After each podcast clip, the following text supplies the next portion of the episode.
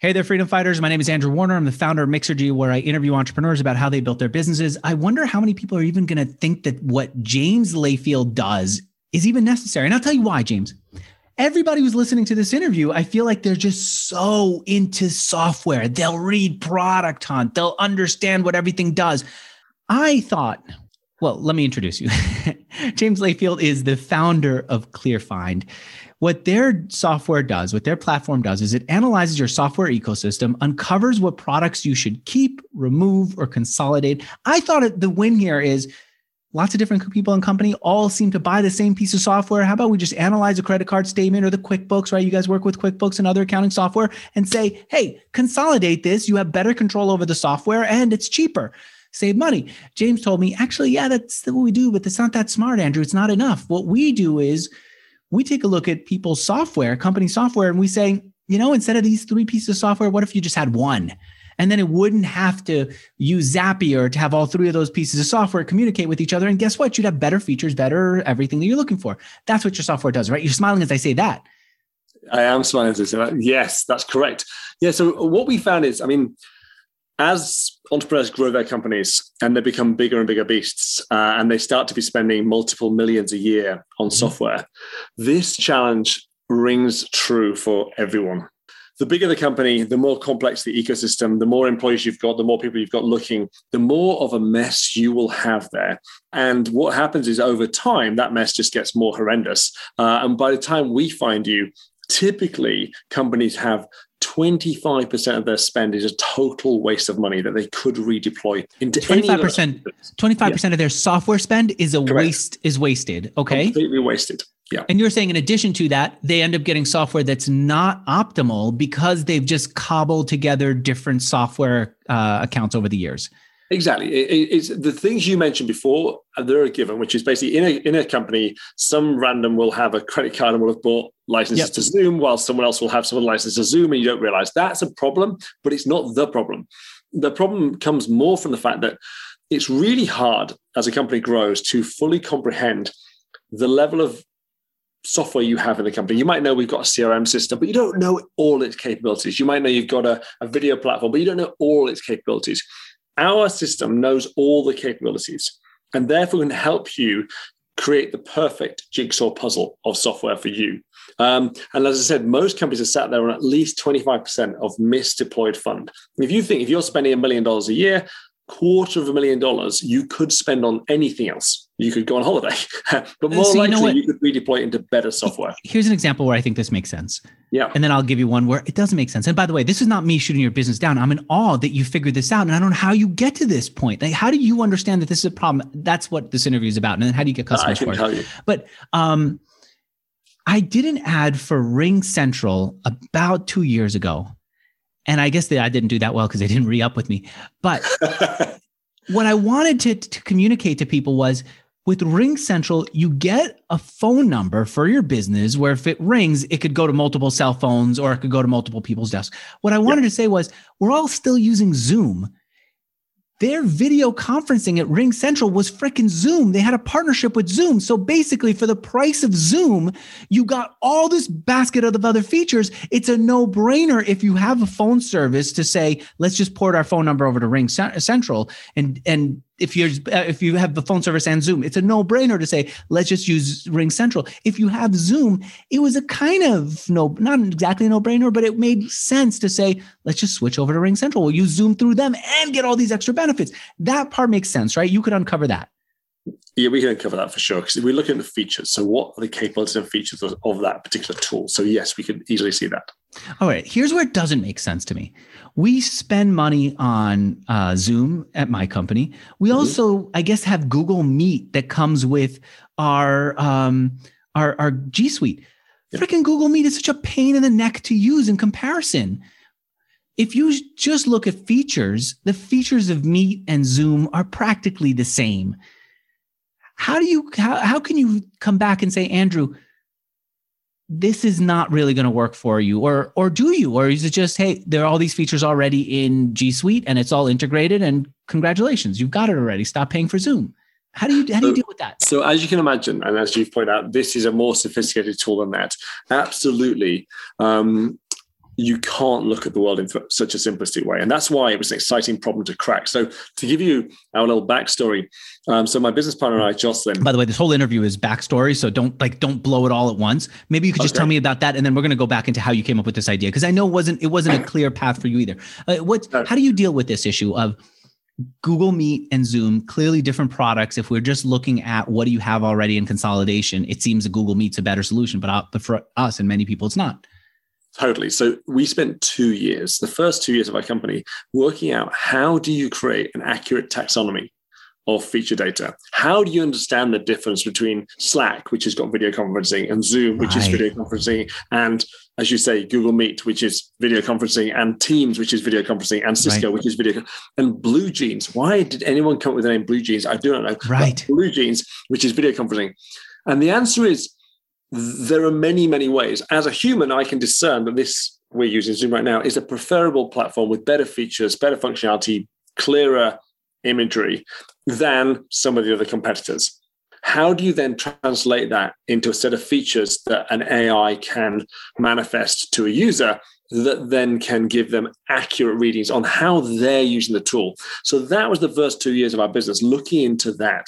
Um, because only with that level of subtlety does the product become useful? So the way I think about it is in many larger organizations, in order to make that assessment, you would potentially bring in, not necessarily in the Zoom versus um, the Zoom example, because that's relatively simple, but in a more sophisticated example, you might bring in a third party consultant. You might bring in Deloitte, Accenture, someone like that, someone who's an expert in the particular discipline. Mm-hmm. So we had to create a, an AI and a methodology to look at features that could compete with that human level of discernment.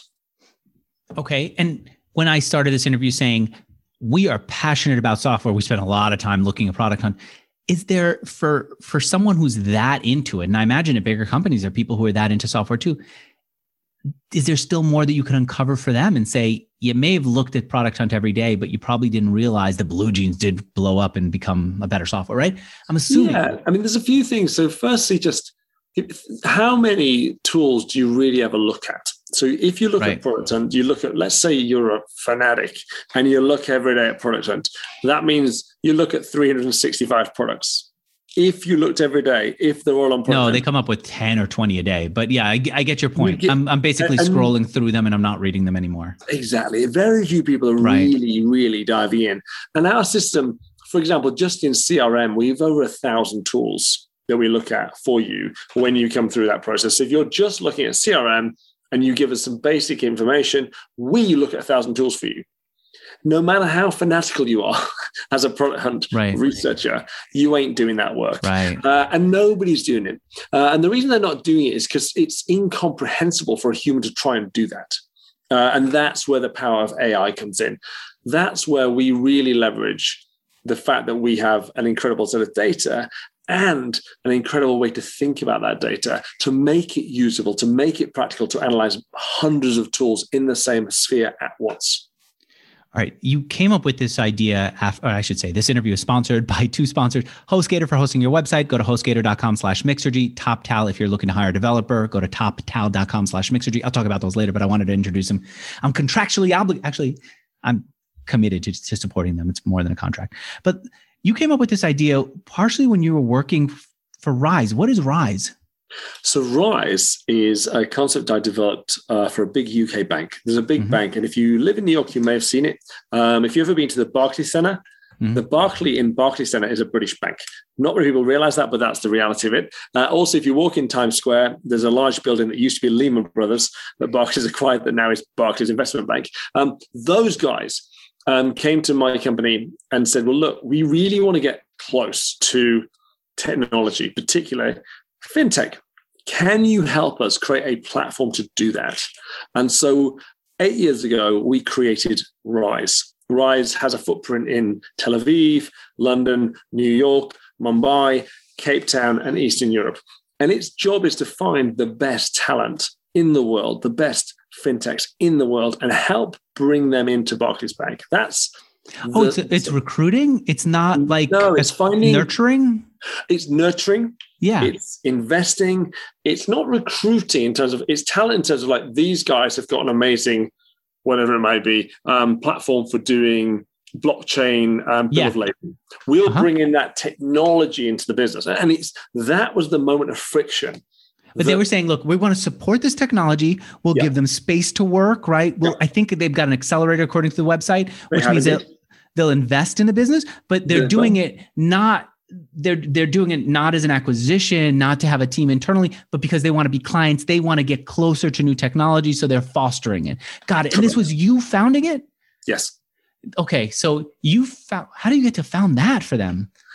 Oh my goodness. Well, it was a long story. So basically, back in the day, around 10, 11 years ago, before the word WeWork existed uh, and before the word co working existed, I founded a company in the UK that was the first of its kind, which was a thing that became known as co working. Um, and off the back of doing that, uh, we got introduced to Google. Uh, and Google wanted to do something similar. Uh, and we got invited to help them create something called Google Campus, which again is if you live in Tel Aviv, I think there's one in San Francisco, there's one in New York, there's one in London. That concept we helped develop for Google many, many years ago. What does that concept and mean? So basically, they wanted to create something called it's called Google for Entrepreneurs.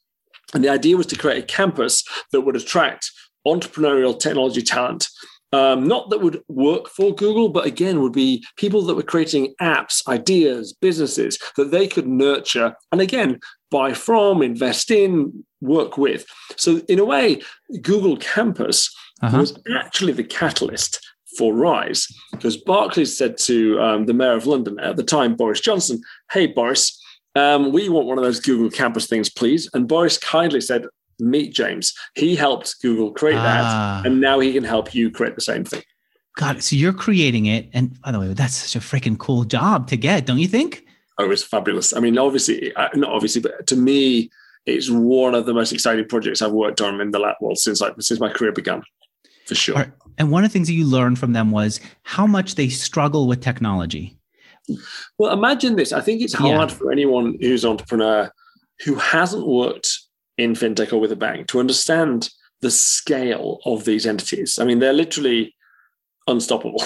You've got a business that has unlimited resources, unlimited financial resources, unlimited human capital, unlimited political capital. I mean, when they basically go bust, the government bails them out. They are a phenomenal beast. So imagine a business that has unlimited everything can't bring technology into it. You have to ask why not? Why would it be why would it be hard for you? So you're going um, back and saying, why do they have to talk to Boris Johnson about getting this thing? What's the problem that's so painful that when they're talking to, to the governor, and talk right, they're they're bringing got it to the mayor. That's right. So why is it proving so hard? And then having had the privilege of building Rise with and for them, seeing it over the last seven years, not really do the thing that we hoped it would do. And I was like, this is bonkers. So I basically um, when we um, in back in 2017, I thought I'm going to move to New York and I'm going to sit inside my office for Rise and I'm going to just watch how they work with us and where it goes wrong.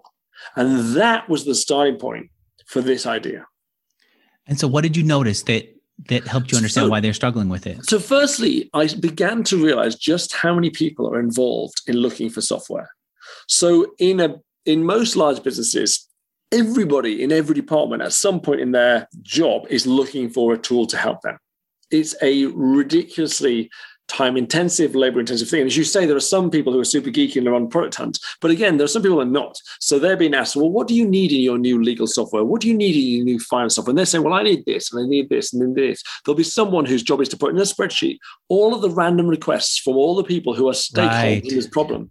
And then you end up with this curious situation where you have a laundry list of requirements right. that are based on something that they've made up. They're not based on the real world. Right. They've just asked them what you want. They've told you what they want, but that's not necessarily what's available. Um, you then go to market and try and find companies that fit this bizarre square peg round hole list. Yep. Well, there aren't many that necessarily do. And also, vendors are not set up to just tell you everything they do. If you get in touch with a vendor, firstly, sadly, getting a vendor to respond to you off the bat is not easy. They don't respond like that. They qualify all their leads and they're very careful about it. They've got a five or six or seven stage process before you get to the final person who can do the deal. Okay. And that's normally the person who can answer your questions. So there is a lot of wasted time and energy. It's not unreasonable for a large company to spend 18 months looking for a new piece of software. That's insane. And that's okay. the reality. And this is if they say, we need project management, if we need an alternative to Salesforce, which is CRM, all these things touch lots of different people within the company. Got it. Some of them have requirements that make sense. Some have requirements that don't even, because who knows until you start using it, what's got it. And so they have to go through that whole process just to find software. And they do it every time from scratch. So if okay. someone in the office in London starts looking for something, and then someone in the office in New Jersey wants to look for something six months later, there's no transfer of information. They start again, again, again, again, again. We had a great example. We were working actually with Airbnb when we first started the company, and they had been looking for two years for a piece of software, and that software's job was to help them um, in a particular area of um, compliance. And they had a list of 108 specific requirements that they'd gone around all the departments, blah, blah, blah, talked to everyone. They gave it to us. We ran it through our system. And our system says, good news, guys, three of them matter. Like, what do you mean? Well, you haven't thought about this holistically. In your ecosystem, you have Zendesk. Zendesk, yes, it's in the marketing department. Yes, it's not for the thing you think it's for, but it has all the capabilities of the thing you need. So that can take care of nearly all of it. You've got this other tool, this tool in this department, it can take care of like 25% of it. You are left then with three things that neither of these tools can do. And that we can find from this company. And it just changes the game um, in the way that you look at the world of software.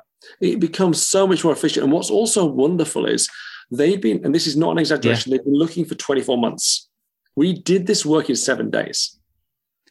You know, I freaking love that you use Airbnb as an example as an early client because it's very easy to say Barclays is not in the tech business. Of course they're going to have problems and they have much more money and like you right like you said they're they're not going away. So if they make a bad software decision and they cut and they spend they spend more money or more time, they're fine. Airbnb is a tech company here in San Francisco, right? There's a there's a knowledge and intelligence to it. Okay, I and so you understood this by sitting in a Rise office and watching what Barclays was trying to do? Do you have an example of what you saw them do that made you realize, hey, they've got a big problem here, and now I get it? there were there were a lot of things. Yeah. But the most interesting, I think, was we sat down with um, the legal team, and they were looking for basic documentation uh, systems, systems to bring in documentation, um, watch version changes, uh, and then put them at the other side. And they said in that meeting to us, guys, they're like almost like embarrassed to say it's like the problem is when we meet a software that we like, we are too frightened to buy it. We're like, why? He said, well, we don't know if it's the right one. And we said, well, why not? We said, well, we don't know what else there is out there. And it's like, oh my God. So you're basically saying because you cannot, and no one can, have an awareness of what's in the market, you're paralyzed because you might make the wrong choice, but you'd only know it in hindsight. Yeah wow, that's scary. Uh, and, and it's also understandable in an area that is innovating constantly. Interestingly, with Airbnb, the solution we gave them to fix those three problems, mm-hmm. they had looked at two years before. But imagine this if you spend two years in a large organization looking for something, an innovative company has evolved in two years or is not mm. there anymore. So, actually, the perfect solution they discounted 24 months ago and never looked at again because that makes sense. I've done that too. Right. You, you see software, it doesn't make sense. A couple of years later, the only way you start to look at it is if other people tell you, no, this actually solved our problem. They improved and they see it with fresh eyes. All right, I got it. How did you decide that you wanted to go out and look for customers like Airbnb? When did you just figure out, you know what, I'm going to go out and start this business? So it, it was back in, uh, I want to say November 2017. So November 2017 is when we started trying to crack the problem, mm-hmm. um, which is how do you do this thing that's seemingly impossible that no one's ever done before, which is create a taxonomy um, and a comprehensive set of features for software, not for a particular software, but for all software. Okay. That is a big nut to crack. Once we crack that nut, um, which again, as I said, took 24 months ourselves to work out how to do it at scale, repeatably, accurately. Um, we realized that the, the whenever we would meet with someone, the reaction that they would give us was, I mean, it's a beautiful thing to see. Like, so we launched in October of last year. And when you have a sales meeting, and in the sales meeting, the client in the first demo is saying to you, Oh my God, this is amazing. How do you do this? This is cool. You know you're onto something and it gets you excited. Oh, I you got Airbnb as a client before uh what is it you said october? So at some point yep. you said this is a business we're getting into the business and then you had to adjust to figure out what the business was. What was that moment that made you say this is a business and what's the first version that you launched when you decided that so, the, so yeah, you're right. We worked with them. They were very, they were great with us. Basically, my co-founder had we used to work at a bank called Simple, and the lady that was our client at Airbnb had been one of her team at Simple. So there was a great relationship there, which got us in early doors. Otherwise, that could have been hard. But what we realized was, as you say, seeing a company like them, a company that people aspire to be like, a company that's phenomenal in its sector, a company that's breaking all the boundaries, struggle with this problem, alongside a company like Barclays struggling with this problem, makes you realize how big an opportunity this really is. Um, and so, our first iteration of the product we thought would be about search. Uh, and so we got we got so excited that we cracked the problem of search, what we what we now call a smart RFP, so a smart response for a proposal. Um, Request for proposal.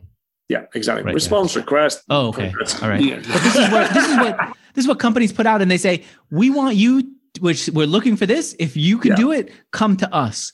That's exactly right. Which would That's seem exactly like right. the answer, but why why was the standard request for a proposal not solving this problem?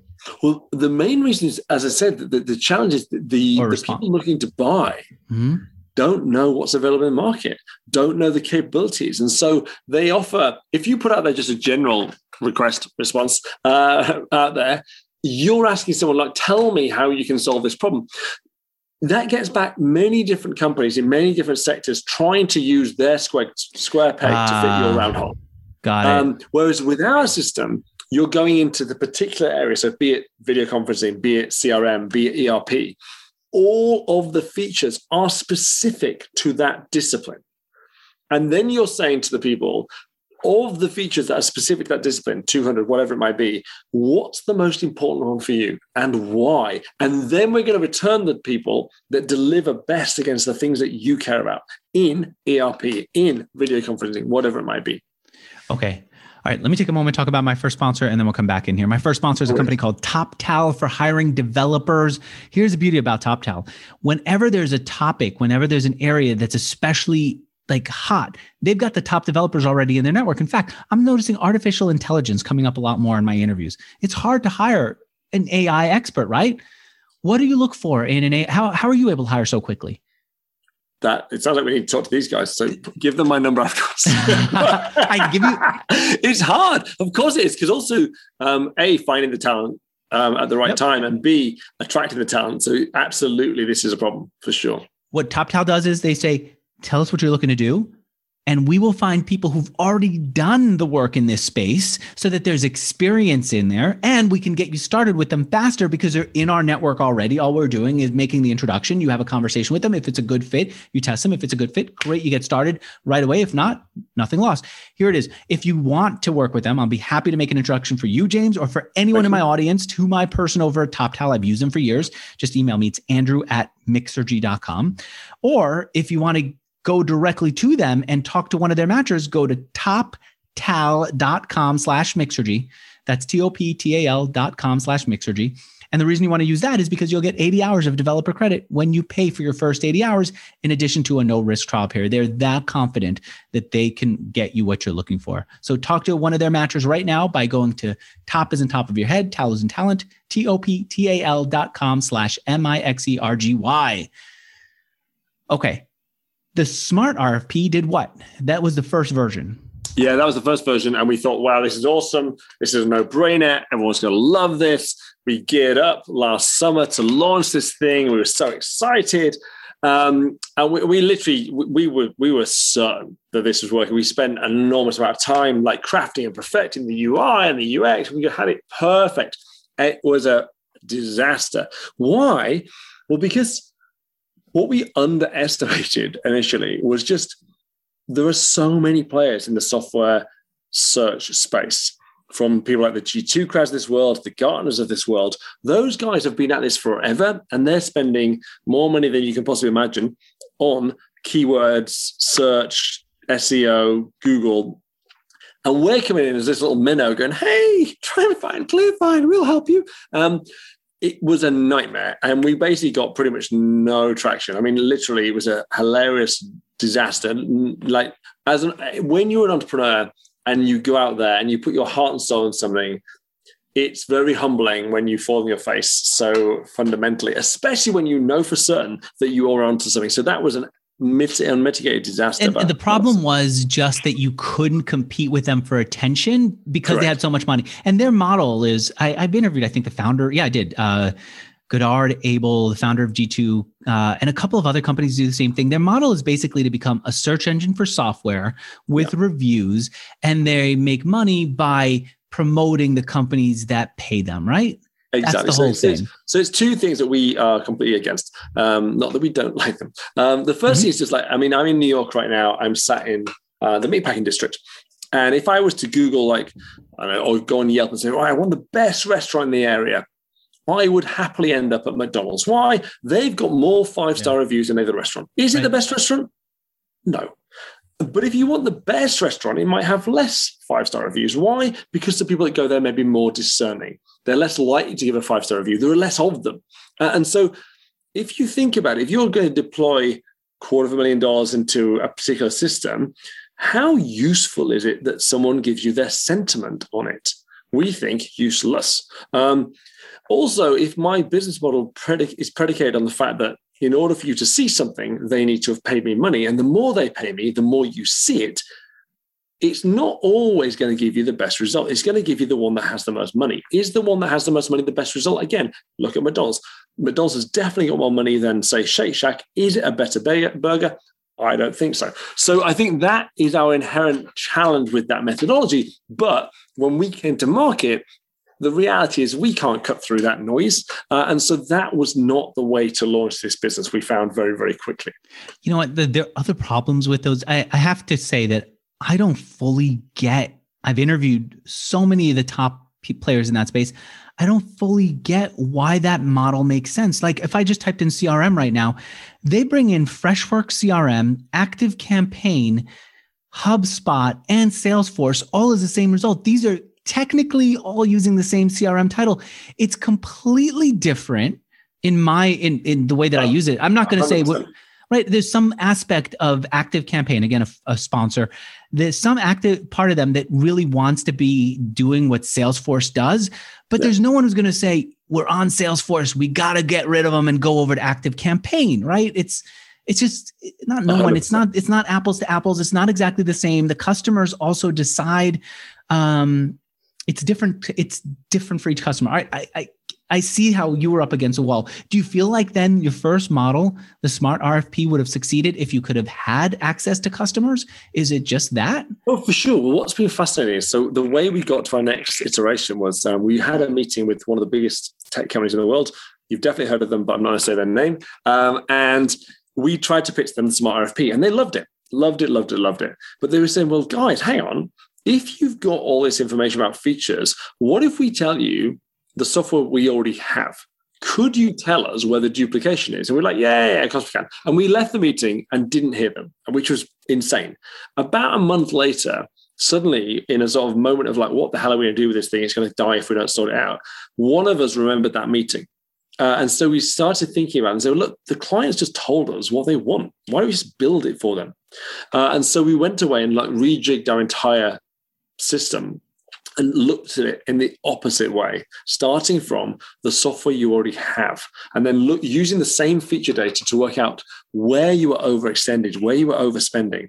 And then we saw, oh my goodness, once you do that, once you have someone's entire ecosystem, well, you can also really help with a smart RFP because we know what you already have, and therefore we know what's really great to fit in with that. And because we know all of your features, we can prevent you wasting money on buying tools that you don't need to buy because you have the capabilities in house already. But the first place that it came from was them saying, help make sense of what we have here. Okay. Are there duplicates? It's that simple idea that I came up with. And do you still to this day, ClearFind, do that? You do, right? That's the lead in now. So what we did is so back back in hmm. October, we then we we finally rejigged and we went to market. Um, we were really fortunate. We got a really great little article in TechCrunch. And off the back of that, we won some serious clients. And we were sort of gobsmacked at, at the response because when you go to a company and say, hey guys, look, we can look at what you've got and we can help you deploy that money more efficiently. You're going to spend X amount on software, spend it in the right way with the right companies that are going to get you the best results. You're not about spending money, you're about using that money to make more money. And we're going to help you do that.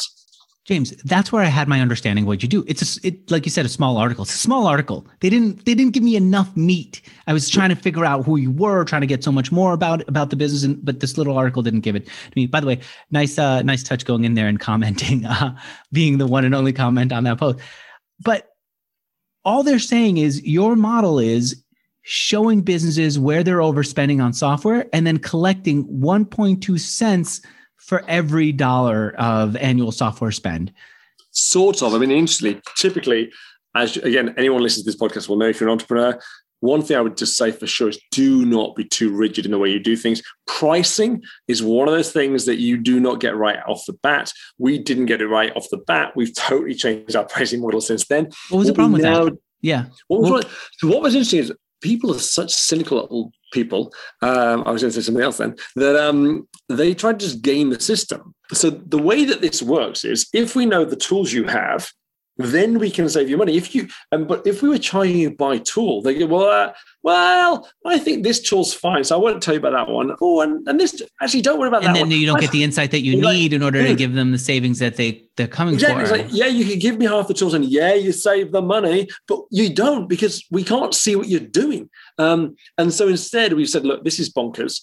We need to think about this much smarter. So we said, look, what if we just charge 1.5% flat fee of what you spend? And that that is a management fee on your entire ecosystem for 12 months. And for that, we're going to save you time, effort, money, and get everyone working at their day job instead of looking for software, which is why didn't you say now. we'll save you, we'll charge you based on savings? Because again, what's fascinating is we're not selling savings.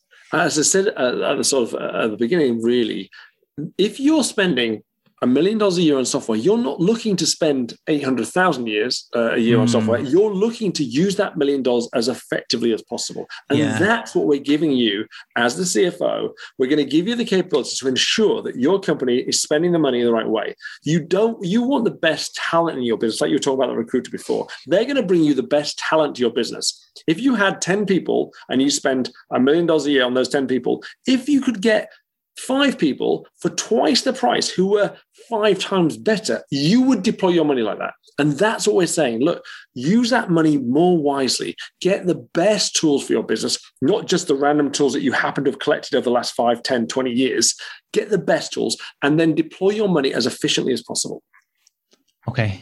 So this is how you realized it. I didn't give you a chance earlier when you were starting to say how you figured out how to get all the features of all this different software into a database that's usable. How did you solve that problem? Wow.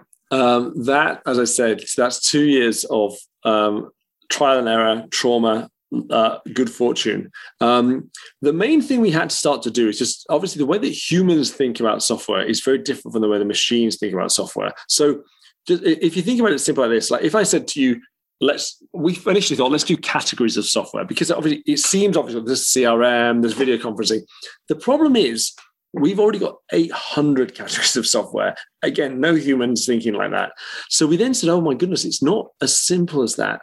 You have to almost think about um, a software almost being like lego if you imagine a piece of Lego, a single piece of Lego has a function and a value. It might be that one's a wheel and one's a steering wheel, whatever.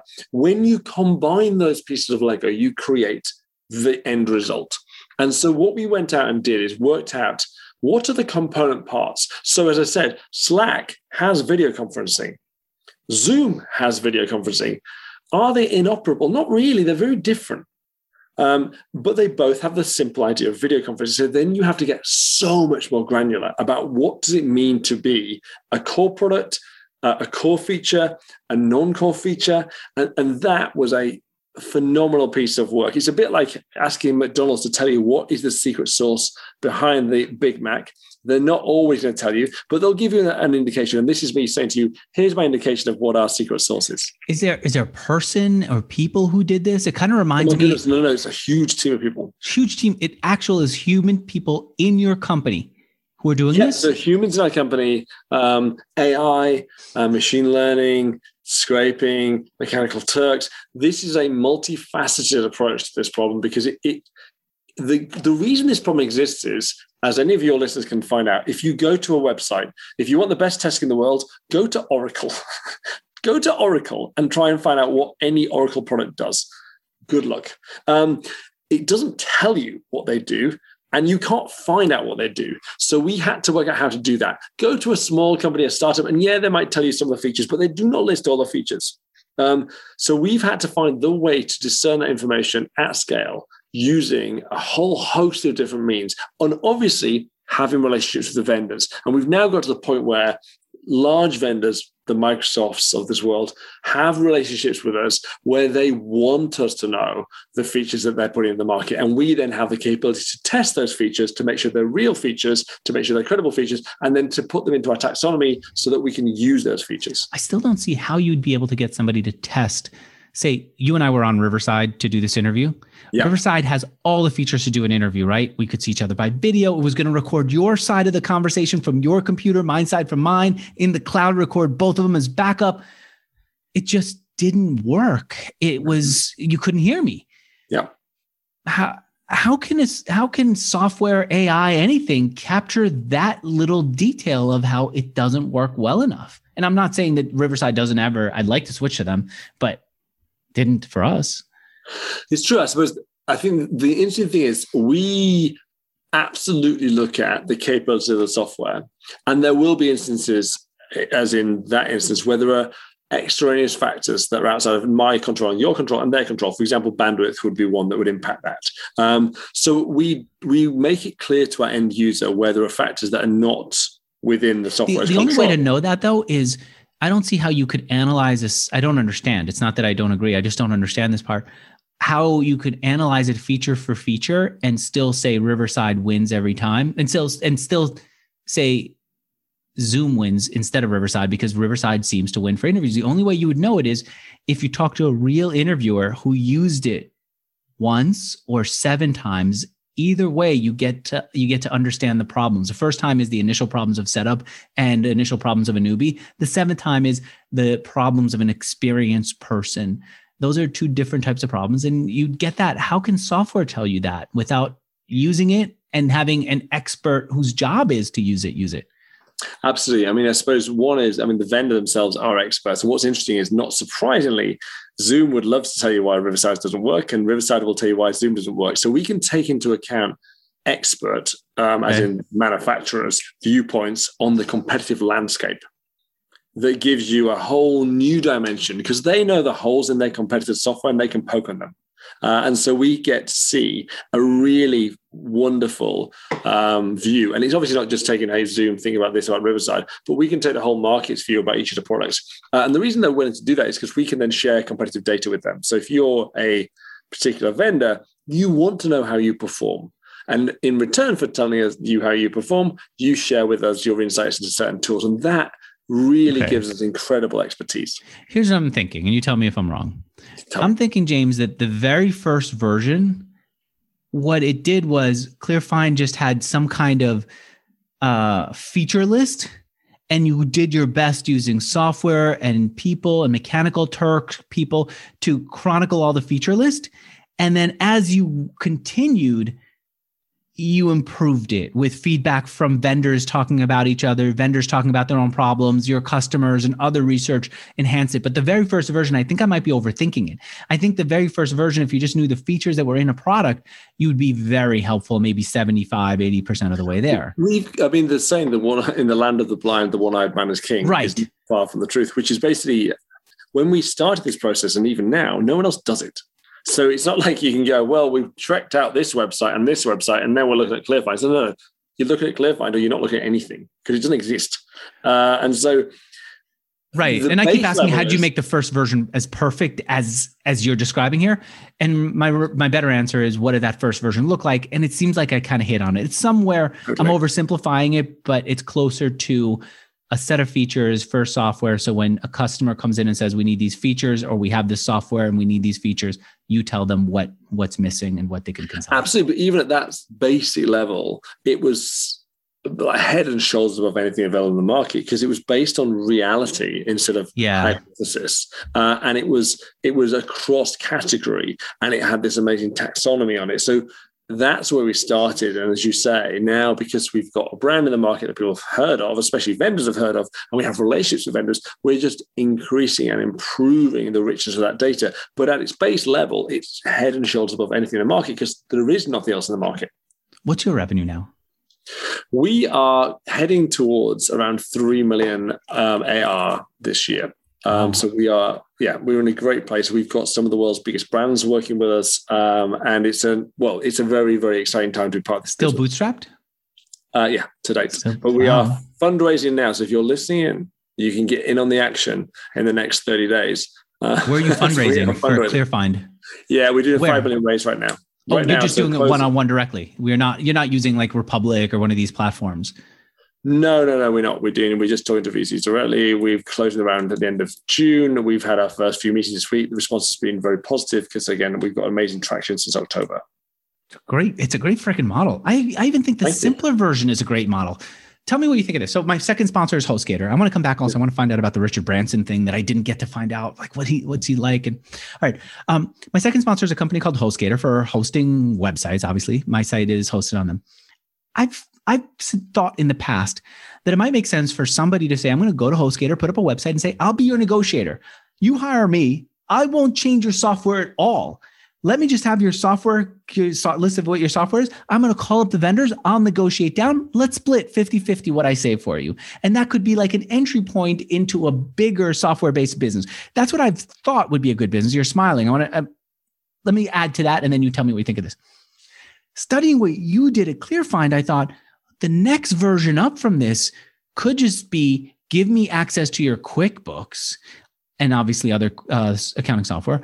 I will then see what you're spending a lot of money on. And I will have already the relationships with most vendors. I'll say, look, give my people the price that they need. Great. And we'll keep it in. And then maybe relationships with similar vendors so that if I see that there are a bunch of people who are using Pipedrive, I might say, look, I can negotiate Pipedrive down 20% less. SalesFlare basically does the same thing. They're half the price. If you want, we could switch over to SalesFlare. You save money and maybe I have a relationship with SalesFlare where they kick me back some bit some money. That seems like a good model to take to HostGator, put up a website, and start you know pitching the service. What do you think of that as somebody who's been in this space? I think it doesn't take into consideration that businesses are not all the same. Uh, and so each business will have specific requirements that are essential to it being running at its optimal level.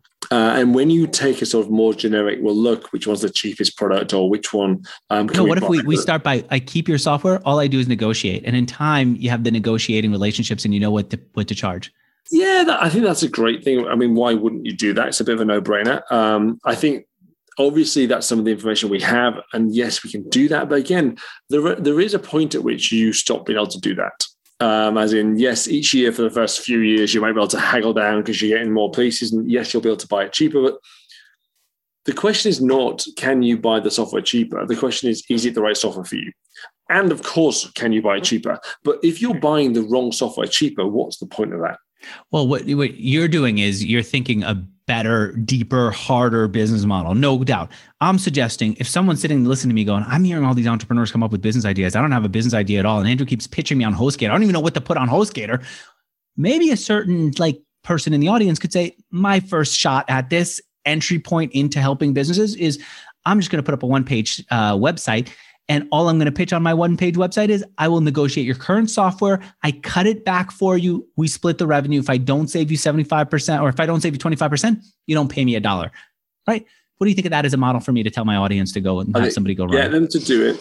Clearfind will sponsor them to do it. So HostGator and Clearfind will both sponsor them. They've got a great business opportunity, and we will go into Ooh, partnership together down the road. Let's do that's it. That's great because you know what it is? Because they get the basic entry point, then they partner up with Clearfind to get the deeper savings. How do you write? So they become an onboarding for you. All right, listen to me, people. Whether it's that idea or any other idea that you've got, if you need a website for your idea, and who doesn't, go to hostgator.com slash mixergy because frankly, HostGator does hosting right. You've seen it with me. I've used it for years. You haven't had problems with my with my site. You did in the past, but since we moved to HostGator, you do not. It just freaking works. It's inexpensive and it'll scale with you. I'm going to start you off with a cheap plan. They hate when I say cheap. I should say inexpensive. Inexpensive. Here you go, everyone. Inexpensive. We negotiate it down from there.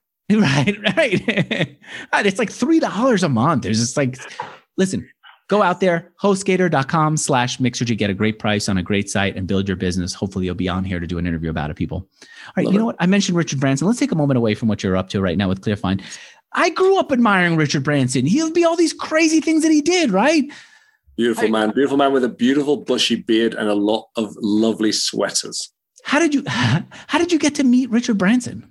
So firstly, as a child, I I, I, thought that man has got something going on that I like. Uh, and it wasn't just the facial hair. Uh, and so I, I set off in a desperate bid to become an entrepreneur. Uh, and I, like a little urchin, put a, a, knapsack over my shoulder and went to London to seek my fortune. Um, and was very, very fortunate I firstly started out working in an industry where I got to work alongside um, Virgin.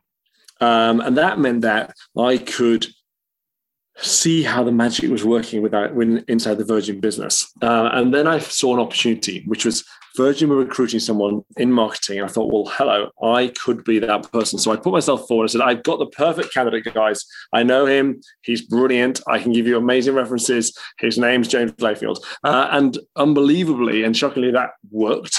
Um, and so I went forward um, and got this job. Um, from there, I was in my sort of sort of relatively young age. I was in my twenties. Um, I progressed relatively quickly in this company, and I got to be someone running um, a, a, Virgin company at Which a young one? age. It was called. This is a weird name, but it's called VirginStudent.com. Anyway, what it did was basically um, you may remember and you may not remember there was something called College Club. College Club was a precursor to Facebook before mm-hmm. MySpace, before Facebook. Um, and we had licensed that technology and set up in the UK. We were, sorry, Mark Zuckerberg, we beat you to it. We were the number one student website in the UK for some time at virginstudent.com.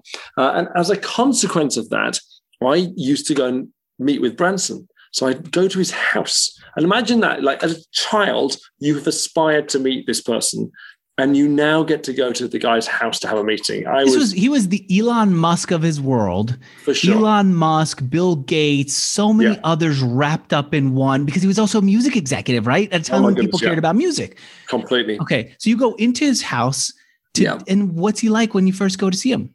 Well, the thing that was a little bit surprising was firstly that when I was met at the door, because I was a young chap at the time, um, the, the, housekeeper thought I was there to see his son. I was like, no, no, no, I'm here to see Richard. She said, oh, just go on through. And as I walked through, I noticed the restroom doors open, and there's Richard Branson happily going to the bathroom. As I, and I he's like, being oh, with the door open. yes, and I'm okay. like, dude, no. But obviously, I just like sneaked back into the kitchen and pretended I hadn't seen him. Uh, okay. I sat there waiting for someone to call me through, and I was like, it was very strange. And then I went into his front room. Uh, had a meeting with him, thinking I've just seen you in the bathroom, but I'm not going to say a word. Okay. Uh, and then at the end of the meeting, which was special, he gave me a salute like this little salute and he sent okay. me on my merry way and as a as a 20 year old kid i was over the moon um, to have seen him in his house in his element relaxed how long did you work on virginstudent.com uh, five years uh, wow. so five years and then um, it was a great company. Virgin is a phenomenal brand, a brilliant company to work for. And what was wonderful is at the end of that time, um, we realized commercially it was challenging because we'd go to people to try and get advertising revenue. We'd say, well, hey, look, um, blah, blah, blah, mobile phone. Do you want to work with us? Well, no, no, no. You've got Virgin Mobile. So, hey, look, blah, blah, blah, airline. Like, well, no, no, Meanwhile, no, it's not really the same business. Yeah. And so, anyway, so it wasn't going to work out commercially. But what was wonderful is I persuaded them to let me leave on great terms and start my first company. And they became my first client. So, for all the entrepreneurs out there, instead of getting VC funding, in mm. this instance, I got my client to pay me for a year upfront on day one, which meant that I could start my company. It was a wonderful way to start a business. What was the business that you started? Um, it was in the world of experiential marketing. Uh, uh-huh. And so we were creating Virgin Mobile was the company that backed us. Uh, we were creating experiences to sell their products. And back in the day, obviously Virgin Mobile doing okay, but they were doing a lot better back then. Um, and we had a phenomenal business with those guys. We, we worked on Axe, um, the cool men's deodorant brand, and, and lots so of this was ex- experiential marketing. Got Correct. it. To, Correct. Uh, was this Escape Airports? Or that no, whole other Escape business? Airports was even more interesting. Um, so as back in the day, back in uh, early 2000s, if you were flying around anywhere in the US, you would have experienced, and this is still some days to some degree true, the horrific nature of airports. I mean, okay. airports in the US are, were built like bus stations. And then suddenly you had to be there a long time. Suddenly you had lots of lines to get through um, um, the security. Suddenly the dwell times were increasing and the facilities had not improved. JFK sadly, God bless his little heart, is still a really rubbish airport. Yep. Um, and so we created this idea of escape airports where you could pay to come into our executive lounge, no matter if you were flying business class or not, and have the sort of experience you'd expect in a five star hotel, which is what you should be getting in an airport. Uh, mm-hmm. And so we created this product. It was wonderful um, out at JFK, went down very well. And actually, my business partner at the time has now got quite a number of these around the world. So he's done very well off the back of it. It still exists? It does. It's no longer called Escape Airports. I'm trying to remember what it's called. I think it's called Number One Traveler. That makes a lot of sense too. I think, uh, yeah. and then I guess American Express kind of jumped on that too, where they created these lounges did, for their cardholders. In most cases, like people like, so we had uh, 20 carriers working with us. Normally, people at American Express outsource it, a bit like Barclays did with Rise to us, which is it's American Express are amazing at credit cards. They're not so great at right. airport lounges. They probably have a supplier building that for them, I would guess. I imagine. All right. This I, I feel like I've got everything asked. I'm really excited about what you're doing here with your business. Let me I guess what I didn't ask is where do you get your customers now? If you can't you couldn't compete with G2 on online ads, what are you doing? It seems like it's all consulting and who you know and working the phone. Well, what's been wonderful is because our product is genuinely differentiated, and it's a significant step forward for where people are literally living in like the early 90s right now in the way they look for software and our tool is, is very much of the moment we're finding major consulting firms are using our tool for their clients and so they are helping us find clients those companies that are already talking to cfos are already working with the best companies in the world are helping us find clients and selling our tool into them. Like what? What's what's an example of a type of customer that would be doing that, or a type of uh, consultant that would be doing that? Sadly, um, I'm not actually at liberty to say, um, but basically, think of. Let me just say, if you think of the top five accounting firms firms in the world, two of them are already clients, and a third one is about to become a client. Ah. Um, I haven't dropped a name; I've just hinted. But it's anyone who's oh, that makes sense. You know, I just interviewed. I keep talking about him. I the, I freaking love the founder of Kayak. I interviewed him. Oh, wow uh, Paul English. He's got a site called Lola.com. What they do mm-hmm. is they help CFOs control the spending within the company. Send me his email address. A company like that would be a good intro, right? Let's please make it. We'll do right. that. We'll have that chat. That'd be great. He would be a wonderful person to chat to. That'd be gorgeous. I freaking love that guy. I didn't expect yeah. to. I, I, just awesome. thought he would be so cerebral that it would be a little challenging to talk to him. Like He's myself. Incredibly creative. No, I knew with you because of the Richard Branson like fondness that yeah. there'd be a like a panache, you know. With him, I thought he's an engineer who I don't know. I just had this vision of what he would be like. He didn't end up being like that at all. But he'd be cool. on the spectrum in an awkward way. He wasn't. He, he might be on the spectrum, but it's not awkward at all. That's so cool. All Wonderful right. idea. All right, that's his business though. Let me tell everyone that the best way to follow up with you, if they're at all interested, is to go to clearfind.com. And uh, I'm freaking excited about what you built here. Thank this you. is sh- such a short amount of time. I know it's crazy. So get involved. You have software. You need it improved. I guarantee you. Come and see us. We can help you. All right. Do you take like consultants? Like, can somebody go and say, "I'm going to do this" and sell it as a resell it as a service? Can indeed. We have a number of people doing that very very thing. I imagine. All right. Yeah. It seems like enterprise. A lot of who's the agent? Who's the agency that does the thing? All right. Yeah. James, congratulations. Thank you so much thank for doing you. the interview. And I want to thank the no two worries. sponsors who made this interview happen. The first will host your website right. People go to hostgator.com slash mixergy. And the second one, you're ready to get the top, the best, the people who really can get the job done. Go to toptal.com slash mixergy. All right, James. Thanks. All right. Awesome. Bye-bye.